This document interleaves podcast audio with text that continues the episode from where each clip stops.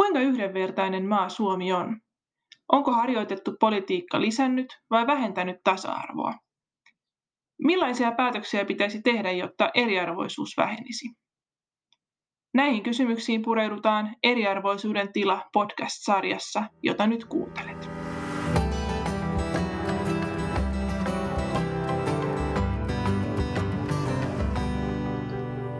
Tässä jaksossa aiheena on eriarvoisuuden periytyminen ja vieraana sosiologian professori Jani Eerola Turun yliopistosta. Tervetuloa. Kiitos, kiitos. Jani Eerola on yhdessä muiden kanssa kirjoittanut luvun eriarvoisuuden periytymisestä eriarvoisuuden tila Suomessa 2020 kirjaamme. Keskustelemme siitä, mihin suuntaan sosiaalinen liikkuvuus on Suomessa viime vuosikymmeninä ja vuosina kehittynyt ja miten eriarvoisuuden periytymistä voidaan ehkäistä. Minun nimeni on Maija Mattila ja työskentelen Kalevi Sorsa-säätiön eriarvoisuuden vähentämisen hankevastaavana. Tervetuloa podcastin pariin. Jani Erola, mitä eriarvoisuuden periytymisellä ja sosiaalisella liikkuvuudella tarkoitetaan? No eriarvoisuuden periytymisellä oikeastaan tarkoittaa yleensä, se tarkoitetaan joko koulutuksen tai ammattiaseman tai, tai tulojen, aseman tulojaossa niin, ää, periytymistä, tai oikeastaan sitten, että missä määrin se periytyy vanhemmilta ää, lapsille. Eli käytännössä nyt jos ajatellaan vaikka koulutuksessa, että, että kuinka suurella todennäköisyydellä va, vaikkapa korkeakoulutettujen lapset itse pääsevät korkea, päätyvät korkeakoulutukseen, mutta myös toiseen suuntaan sitten, että missä määrin vaikkapa ää, matalasti koulutettujen ää, vanhempien lapset, ää, minkälainen mahdollisuus heillä on päästä sitten itse vaikkapa korkeakoulutukseen osallistumaan. Ja, ja kyllä me niin tutkitaan sitä nimenomaan tällä lailla sitä, että me katsotaan joko, joko sitten todennäköisyyksiä erilaisista asemista liikkua toisen, toisenlaiseen asemaan seuraavassa sukupolvessa, tai sitten me katsotaan vaan ihan korrelaatioita näiden vanhempien lasten sukupolvien välillä erilaisissa asemissa. Esimerkiksi tuloissa voidaan ajatella, että tämä on yksinkertainen tapa esittää asia. Miten nämä liittyy toisiinsa, nämä koulutuksen ja, ja tota, ammattiaseman ja tulojen periytyminen? No am, mä usein ajattelen näin, että, että koulutus ja, ja ammattiasema ja tulot, että ne on semmoinen sosiaalisen eriarvoisuuden pyhä kolminaisuus siinä mielessä, että ne on hyvin vahvasti toisiinsa liittyviä, että, että me tiedetään, että, että, että koulutus, koulutuksessa voi olla eroja, kuinka paljon ihmiset kouluttautuu, mutta ne, niin kuin, ne, ne erot eivät oikeastaan ole kauhean välttämättä, niille välttämättä suuria seurauksia, ellei sitten johda siihen, että näistä koulutuksesta – men, eh, koulutus johtaa tietynlaiseen, tiettyihin asemiin ja tiettyihin ammatteihin. Ja sitähän se tietenkin tekee, että se on vahvin selittävä tekijä sille niille ammatille perustuville luokkaeroille eh, Suomessa ja monessa muussa yhteiskunnassa, että minkälainen koulutus on käyty läpi. Ja, ja sitten meillä on sitten se kolmantena sitten siellä, että meidän suurin, suurin osa yksilöiden tuloista kuitenkin niin pääasiassa seuraa joko suoraan heidän niistä niin kuin ammattista, ammattiin liittyvistä tuloista tai sitten erilaisista vaikkapa ää, työttömyyskorvaus, joka on sitten niin kuin ansiosidonnaisena liittyvänä siihen, liittyvänä siihen tuloihin. Tai sitten voidaan ajatella, että sun eläkkeen tasokin on sitten aika vahvasti sitten yhteydessä siihen, että minkälaisessa ammatissa, minkälaisen työuran sä sitten tehnyt. Että tässä on, niin nämä on kaikki vahvasti toisessa yhteydessä, ja sitten ne on myös vahvasti tuossa yhteydessä myös niin kuin ylisukupolvisina ilmiöinä. Et, et toisaalta se ää, koulutusasemat periytyy ja ammattiasemat periytyy osittain siitä syystä, että tota, ää, et, et, tota, et, tota, vanhemmat ohjaavat lapsiensa, tai ei välttämättä se ohjaa, vaan siis siihen suoraan vaan niin kuin siirtyy erilaiset preferenssit tai prioriteetit siitä, että minkä asiat pidetään tärkeänä, näkyy sitten koulutusvalinnoissa ja usein sitten se johtaa siihen, että koulutusvalinnat on samanlaisia kuin la, ää, aikuisilla tai vanhemmilla ja lapsilla ollut aikana. Ja, ja tietenkin se sitten näkyy myös sitten, että kun jos mennään samanlainen koulutuspolku, niin on todennäköisesti, että päätetään saman aikaan samantyyppisiin ammatteihin. Mutta sitten meillä on myös niin kuin ammattiin liittyviä arvostuksia, arvostuksia samalla kuin koulutukseen liittyviä arvostuksia, että, että voidaan ajatella, että vanhemmat tiedostaen tai tietämättään ohjaavat lasten preferenssejä ja semmoisia ajatuksia siitä, että mitä on se, minkälaiset ammatteet on hyviä, järkeviä ja tavoittelemisen arvoisia ja, ja mitkä ei ole. Ja sitten se näkyy sitten myös siinä, että suuremmalla todennäköisyydellä sitten myös ne ammatit ää, periytyy. Ja tulot sitten tavallaan siirtyy, se, seuraa sitten oikeastaan tästä samasta. Et kyllähän siellä on sitten ammatillisessa periytyvyydessä on sitten tietenkin siellä on tiettyjä ryhmiä, joissa, jotka erityisesti korostuu, että siellä on vaikkapa, no ehkä konkreettisia esimerkkejä on sitten niin kuin yrittäjät ja maatalousyrittäjät, että joissa ja erityisesti maatalousyrittäjien kohdalla se, että aika usein Suomessa pitää olla jonkunnäköistä, että et, et vanhemmilla pitää olla maatalo, jotta sun on, että sä loppujen lopuksi päädyt maatalo, äh, maanviljelijäksi itse. Äh, ja muuten se saa osittain se pätee tietenkin muuhun yrittämiseen myös, että, että aika usein se perheyritys varsinkin siirtyy sukupolvelta jollekin lapselle, seuraavalle lapselle kuitenkin, ja se on yksi tärkeä tietenkin selittämään, että miksi, miksi nämä ammatit sitten siirtyy. Mutta kyllä meillä on sitten muitakin ammatteja, jotka samalla lailla voidaan ajatella professioammatteja, vaikkapa lääkärit, opettajat näin päin pois, jos me tiedetään, että, että siihen ei liity pelkästään se, se tota, koulutuksellinen arvostus, vaan myös siihen ammattiin itseensä liittyvät tämmöiset ää, ää, preferenssi- ja prioriteettitekijät tai puulensa vetotekijät. Joo. Tähän liittyy tämä kysymys eriarvoisuuden periytymisestä ja sosiaalisesta liikkuvuudesta meritokratiaan siinä mielessä, että et, eikö se meritokratio eräällä tavalla niin kuin motivoi tätä kysymystä siitä, että millä tavalla nämä asemat, aikuisten tai vanhempien asemat ikään kuin siirtyy lapsille, koska meritokratiassa ajatus on se, että ne eivät siirtyisi, vaan että ikään kuin ne lasten, lasten valinnat olisi vapaita, mahdollisimman vapaita vanhempien asemasta esimerkiksi, eikö näin? Joo, ja se oikeastaan se ajatus menee jotenkin niin, että, että me ajatellaan, että, että, että suurimmat osa, tai oikeastaan kaikki poliittiset, modernit poliittiset liikkeet, ne lähtee, niin, ne kuuluu tällainen niin kuin mahdollisuuksien tasa-arvon ideaalin tavoittelu. Eli se, että, että, sun, että sen sijaan, että se, että minkälaiseen perheeseen synnyttäisi, niin se, että sun omat kyvyt ja motivaatio pitäisi ratkaista se, että, että minkälaiseen asemaa, minkälaisen koulutuksen, millaisen ammattiasemaa, minkälaiset tulot sä niin aikuisena tulet saavuttamaan ja, tota, ja, ja yhteiskunta, jos tämä toteutuu, niin sit se on se, se, on se, sitä me kutsutaan meritokratiaksi. Ja tietenkin tämä on semmoinen, tämä on semmoinen yleinen ideaali, että me niin kuin voidaan ajatella, että, että me voidaan, meillä voi olla paljon erimielisyyttä, poliittista erimielisyyttä tai jotain muuta erimielisyyttä siitä, että minkälaista esimerkiksi tasa-arvoa me yhteiskunnassa tavoitellaan. Mutta tämä mahdollisuuksien tasa-arvo on kuitenkin semmoinen, että oikeastaan siitä ei ole juurikaan semmoista erimielisyyttä, että et, et, tota, etteikö se olisi tärkeä ja tavoiteltavissa oleva juttu yhteiskunnissa. Ainakaan siitä ideaalista. Sitten voi mm. olla, voidaan olla niin kuin eri mieltä siitä, että mikä, mikä riittää mahdollisuuksien tasa-arvoksi. Kyllä, ja sitten erityisesti ollaan eri mieltä siitä, että miten sitä pitäisi tavoitella. Että, että mm. sehän on meille tutkijoillekin vähän epäselvää, niin sitten kyllä se on ihan kaikille kans, tai niin kuin kansalaisille ja, ja myös päätöksentekijöille epäselvää, että mitkä ovat semmoisia sopivia keinoja ja riittäviä keinoja sitten se mahdollisuuksien tasa-arvon tavoittelemiseksi. No, mitä me tiedetään sosiaalisen liikkuvuuden kehityksestä Suomessa viimeisinä vuosikymmeninä ja vuosina? No, Suomihan on viimeiset vuosikymmenet oikeastaan se sodan jälkeisen ajan, nyt ainakin, ainakin nyt siis 60-70-luvulta alkaen ollut, ollut suhteellisen avoin yhteiskunta, jota tarkoittaa sitä, että, että meillä on, meillä on tota, ää, ää, sosiaalinen liikkuvuus on runsasta ja sosiaalisen aseman periytyminen kohtuullisen vähäistä ja paljon vähäisempää kuin muualla. Ja tämähän on semmoinen asia, jota on niin kuin ajanut myös se niin kuin meidän suhteellisen nopea rakennemuutos yhteiskunnassa. Et kun meillä sekä koulutusjärjestelmästä että, että niin kuin tämmöinen yhteiskuntarakente tai yhteiskuntaluokkarakenne on myös muuttunut hyvin nopeassa tahdissa. Et me siirryttiin sodan jälkeisenä aikana nopeasti sellaista maatalousyhteiskunnasta teollisuusyhteiskunnaksi sitten tässä moderniksi hyvinvointivaltioksi. Niin se tarkoittaa myös, että se ammattirakenne muuttuu tosi nopeasti. Ja mikä sitten tietenkin tarkoittaa sitä puolestaan, että, että, että niitä niin kuin työpaikkoja, mitä niin kuin nuoremmille sukupolville oli työmarkkinoille tullessa, niin ne on ollut hyvin erityyppisiä kuin ne vanhempien työmarkkinoiden työpaikat. Ja silloinhan se itsessään niin kuin pakot, tekee pakotettua sosiaalista liikkuvuutta, että joka olisi tapahtunut siitä huolimatta, että, että oliko siinä tavoitteena sit yhteiskunnassa niin kuin sosiaalisen liikkuvuuden lisääntyminen vai ei.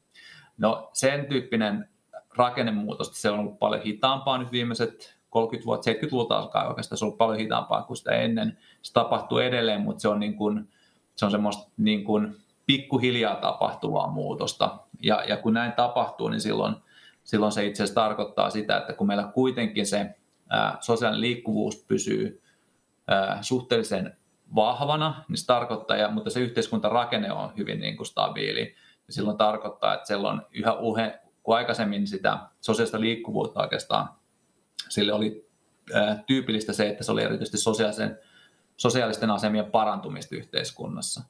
Niin tänä päivänä se ei ehkä enää ole niinpä sitä, että siellä myös sitä, sitä niin kuin, meillä yhä useammin se sosiaalinen liikkuvuus tarkoittaa ei pelkästään sosiaalista paranemista, vaan vaan sitä, että joillakin myös se sosiaalinen asema suhteessa vanhempiinsa myös heikkenee.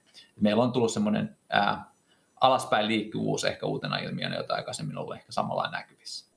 Onko se niin kuin positiivinen vai negatiivinen ilmiö? No mä en tiedä, se, ne, se yksilöiden näkökulmastahan se voidaan ajatella, että se on negatiivinen ilmiö. Että se nyt on se, että, että pitäisikö minulla olla pettynyt, jos päädyn huonompaan asemaan kuin vanhempani omassa elämässä. Mutta toisaalta se tämähän niin asia, joka, että jos me tavoitellaan mahdollisuuksien tasa-arvoa, jos me tavoitellaan korkeaa sosiaalista liikkuvuutta yhteiskunnassa, niin tämä, mutta sitten tavallaan yhteiskuntarakenteet ei muutu, niin tämähän tapahtuu välttämättä. Et siinä mielessä oikeastaan silloin, kun puhutaan tästä stabiilista tilanteesta, niin, niin silloin, silloin itse asiassa tämä pitäisi jotenkin ajatella hyvänä merkki, mutta yksilön näkökulmasta se ei välttämättä sitä tietenkään ole. Niin hyvänä merkkinä sillä tavalla, että hyväosaisuus ei periydy, vaan, vaan se oma asema määräytyy niin. sen mukaan, että kuinka ahkerasti vaikka toimii. Kyllä. Et onhan siinä sitten tietenkin se puoli, että meidän on hirveän vaikea erottaa, että missä päärin se on sitten oikeasti, että se sosiaalinen liikkuvuus tapahtuu oikeasti sun kykyjen motivaation seurauksena ja missä määrin se on, sattuva, eh, on vaan niin kuin sattumaa, mihin se loppujen lopuksi päätyy, koska kyllä niilläkin sattumallakin sitten siinä ihmisen elämän kulussa on kohtuullisen iso merkitys kaiken kaikkiaan niin sattumalla ja monen, monenmoisilla mm. yhteiskunnallisilla rakenteilla. Kyllä. Tota niin, puhutaan hiukan tarkemmin koulutuksen yhteydestä sosiaaliseen liikkuvuuteen, mistä kirjoitat yhdessä Elina Kilpiakosen ja Lucia Ruggeran kanssa talous- ja yhteiskuntalehden numerossa 4 kautta 2020. Kirjoitatte, että koulutuksen yhteys sosiaaliseen liikkuvuuteen on viime vuosina vahvistunut. Mitä se tarkoittaa? No se oikeastaan tarkoittaa yksinkertaisesti sitä, että silloin kun se niin kuin, varsinkin sosiaalisessa nousussa, niin se, että et, et kun, meillä on, kun meillä on entistä koulutettumpi väestö, ja, ja myös erityisesti se vanhempien, vanhempien koulutusrakenne on muuttunut nopeammin, että meillä huomattavasti suurempi osa korkeakoulutettujen vanhemmista on itse korkeakoulutettuja, ihan sen takia, että niitä on enemmän, niitä korkeakoulutettuja vanhempia. Ää, niin tota, se tarkoittaa silloin, että se sinne tavallaan se, tavallaan se sosiaalisen nousun mahdollisuus tapahtuu, että sille, sille, sille jää niin kuin vähemmän tilaa sosiaaliselle nousulle yhteiskunnassa nimenomaan koulutuksen näkökulmasta, kun siellä on jo niitä korkeakoulutettuja lapsia siellä korkeakoulussa niin paljon tulossa. Ja silloin se tavallaan se, mitä siitä seuraa, on, on sitten se, että et, et, että kun siellä on paljon osaavia ja kyvykkäitä ja innokkaita lapsia tulossa jo sinne työmarkkinoille, niin silloin se, ne erottelevat tekijät sitten vahvistuu, jotka, jotka, joilla on merkitystä, ne vahvistuu entisestä. Ja koulutus on se konkreettisia ja tärkein asia siinä, joka, joka siellä niin kuin, sitä niin kuin työpaikkoihin jakautumista sitten te, ää, niin kuin määrittelee ja siinä tapauksessa myös se niin kuin koulutuksen rooli ehkäpä vahvistuu. Mutta teillä oli tämmöinen mielenkiintoinen juttu siinä, että, että se koulutuksen merkitys on suurempi niille, jotka tulee niin kuin huono-osaisemmasta perhetaustasta kuin sitten niille, jotka tulee korkeasti koulutusta perhetaustasta tai muuten hyväosaisesta perhetaustasta. Puhutte tämmöisestä kompensaatioedusta. Mitä sillä tarkoitetaan? Joo, no siinä on just tarkoittaa sitä, että, että, että, tota, että niillä korkeakoulutetuilla lapsilla niin, tai korkeakoulutetuilla vanhemmilla on niin kuin muitakin keinoja varmistaa se, että ne lapset pärjää siellä työmarkkinoilla – kun taas sitten niin kun sieltä matalemmasta koulutustaustasta tuleville, ää, tulevien perheiden lapsilla, niin ne, ne niin kuin joutuu, vaan, joutuu käytännössä sen pelkästään sen oman koulutuksen kanssa. Se on niin kuin heidän ainoa sellainen tärkeä valtikortti siellä työmarkkinoilla, että sulla ei ole tavallaan siellä mitään muuta apua, joka niin kuin vessut pitemmälle siinä niin kuin yhteiskunnallisessa kiinnittymisessä kuitenkaan. Eli voiko sanoa karkeasti, että huono-osaisesta perheestä tuleva tarvitsee koulutusta päästäkseen hyväosaiseksi, mutta hyväosaisesta perheestä tulevalle koulutuksella on vähemmän merkitystä hyväosaisuuden säilyttämiselle. Ehkä niin just, että se ei ole, välttämättä, se ei ole niin välttämätöntä hyväosaisesta tulevia perheiden lapsille. On teorioita siitä, miten etenkin hyväosaiset vanhemmat siirtävät tai ainakin haluavat siirtää hyväosaisuutensa lapsilleen. Yksi näistä on suhteellinen riskiaversioteoria. Mitä sillä tarkoitetaan, mitä se on? No se oikeastaan semmoinen ajatus siinä, siinä on hyvin yksinkertainen, että sitten lähdetään siitä, että kaikki vanhemmat tavoittelee ensisijaisesti, ajattelee näin, että, että, että, että ensisijaisesti koetaan, ettei se oman lapsen asema ainakaan huoneen suhteessa tämä vanhemman asemaa. Että ei nyt ainakaan sitä sosiaalista laskua tapahtuisi, ja vasta sitten sen jälkeen koetaan ruveta tavoittelemaan sitä, että jos se pystyisi vielä paranemaan.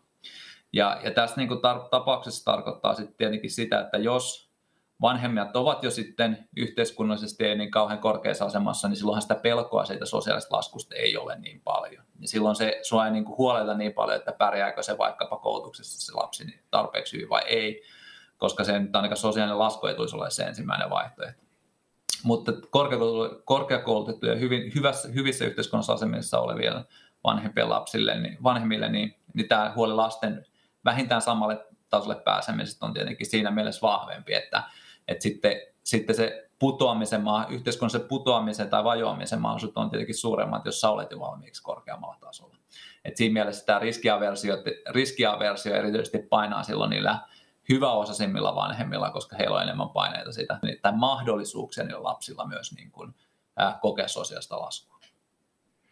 Siis tarkoittaako tämä sitä, että hyväosaisilla on ikään kuin insentiivi pitää yllä sellaista sosiaalista järjestystä, jossa, jossa niin kuin ne asemat pysyvät sukupolvista toiseen? Nimenomaan tästä on kyse, että silloin tavallaan se, se kun tämä tilanne on tämmöinen, niin silloin, ja jos toisaalta niin kuin sellaista niin kuin sosiaalisen nousun mahdollisuutta ei enää tavallaan realistista ole, niin silloin sille niin vanhempi, vanhemmille tulee, että heille, heidän näkökulmasta on parempi, että yhteiskunta olisi vähän jämähtäneempi, eikä sieltä alhaalta matalimmista yhteiskunnallisista asemista tulevista, tulevat lapsis kilpailisi niiden omien lasten kanssa niistä korkeammista yhteiskunnallisista asemista. No miten tällaista ajattelua voi ehkäistä? Se on hyvin vaikeaa, että, että siinä mielessä, että kyllähän niin kuin kuitenkin me ajatellaan, että se kuuluu semmoiseen vapaaseen yhteiskuntaan myös se, että me saamme pitää lapsistamme huolta. Että tämä on se, niin kuin se isoin ongelma, että, että tavallaan että mun mielestä on vaikea ajatella niin, että, että meidän pitäisi niin kuin että pitäisi niinku syyllistää siitä, että, että vanhempia myöskään siitä, että, että ne haluaa mahdollisimman parasta.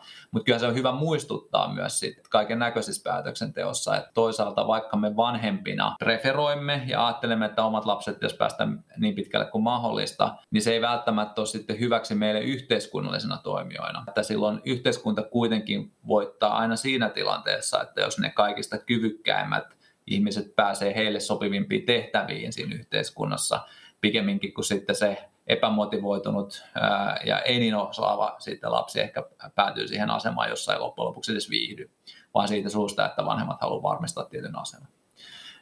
Tämä on se niin kuin ehkä se iso homma, että et, et pitää, pitää, pitäisi tavallaan myös muistaa, että on ihan ok, että meillä on erilaisia motivo, niin kuin syitä toimia ja preferoida eri asioita myös yhteiskunnassa. Hmm. Niin, tai sitten kirjoittaa tässä meidän eriarvoisuuden tila Suomessa 2020 kirjassa, että edistäisi sosiaalista liikkuvuutta, jos yhteiskunta on sen verran turvallinen tai se koetaan sen verran turvalliseksi ja oikeudenmukaiseksi ja kaikille hyväksi, että sitä sosiaalista laskua ei tarvitse pelätä ainakaan niin paljon kuin sellaisessa yhteiskunnassa, jossa se sosiaalinen lasku todella tarkoittaa sitten huono-osaisuutta.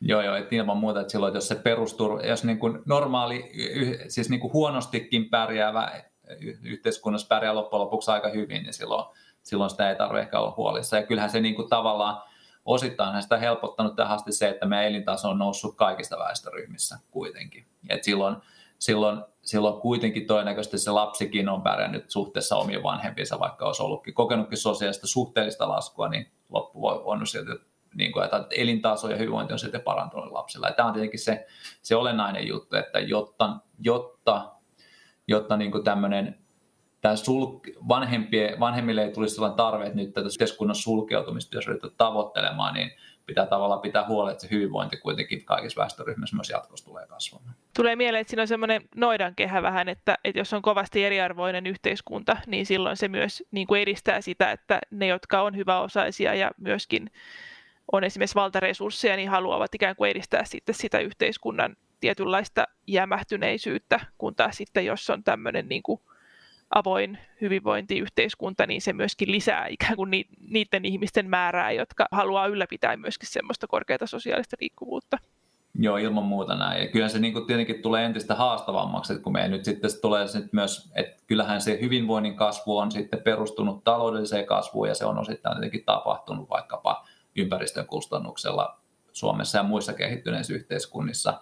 Niin siinä vaiheessa, jos meidän pitää, niin kuin, että miten tämä onnistuu tilanteessa, jossa sitten monen mielestä sitten pitäisi niin kuin pyrkiä tällaiseen niin kuin degrowth-tilanteeseen, että onko tämä mahdollista edes näiden kahden asian, että voiko hyvinvointi edelleen jollain mittarilla lisääntyä tilanteessa, jossa vaikka taloudellinen kasvu ei sitten enää edistys ollenkaan. Ja tämä on aika vaikea, vaikea niin yhdistelmä ainakin mun nähdä, että miten se sitten tapahtuisi. No yhteiskunnissa, joissa sosiaalinen liikkuvuus on vahvinta, niin biologian merkitys korostuu, koska ihmiset pääsevät toteuttamaan omia taipumuksiaan paremmin kuin sulkeutuneessa yhteiskunnassa. Jani Erola, olet tutkinut myös geenien merkitystä ihmisen sosiaalisen aseman määräytymisessä. Mitä geenien vaikutuksesta ihmisen elämän kulkuun tiedetään? Ensimmäinen tietenkin, että mehän on kaikki, mitä me tehdään, riippuu geeneistä. Mutta mut se ei ole ehkä yllätys, vaan ne, ehkä se isoin kysymys on se, että miten, miten jotkut geneettiset erot sitten selittää ää, sitten niin kuin, sosiaalisia eroja sitten yhteiskunnassa. Ja se on sitten pikkasen vaikeammin vastattavassa olla kysymys.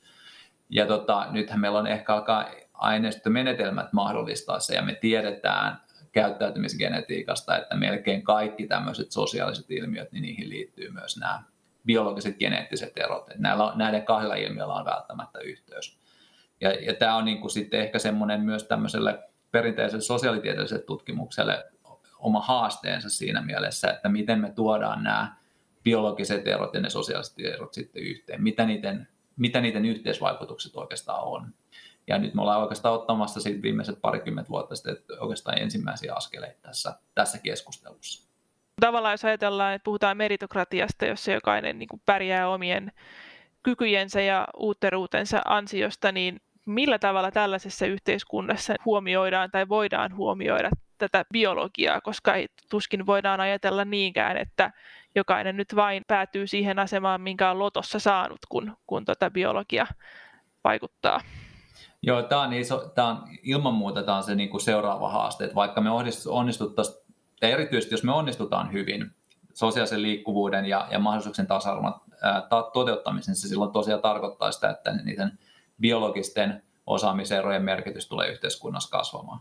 Ja tässä on kyllä yhteiskuntapoliittista, yhteiskuntafilosofista keskustelua siitä, että miten tässä tilanteessa pitäisi toimia. Ja, ja monihan on sitä mieltä, että sitten tavallaan, että yhteiskunnan pitäisi yrittää tasata niitä eroja, niitä biologisten erojen merkitystä sitten siinä elämässä pärjäämisessä.